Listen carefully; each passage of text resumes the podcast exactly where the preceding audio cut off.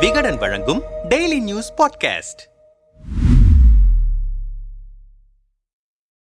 அகில இந்திய மஜ்லிஸ் இ இத்தேஹாத்துல் முஸ்லிமின் தலைவரும் ஹைதராபாத் நாடாளுமன்ற தொகுதி எம்பியுமான அசாந்துதீன் ஒவைசி பாஜகவை எதிர்க்கும் அதே வேளையில் காங்கிரஸையும் தீவிரமாக எதிர்த்து வருகிறார். இரண்டாயிரத்தி இருபத்தி நான்கில் பாஜகவை வீழ்த்த வேண்டும் என்று ஒன்றிணைந்த எதிர்க்கட்சிகளின் இந்தியா கூட்டணியில் இணையாத ஒவைசி தெலுங்கானா முதல்வர் சந்திரசேகர ராவ் தலைமையில் மூன்றாவது அணியில் இணைய பல்வேறு கட்சிகள் தயாராக இருப்பதாகவும் அது குறித்து சந்திரசேகர ராவிடம் பேசி வருவதாகவும் அண்மையில் தெரிவித்திருந்தார்.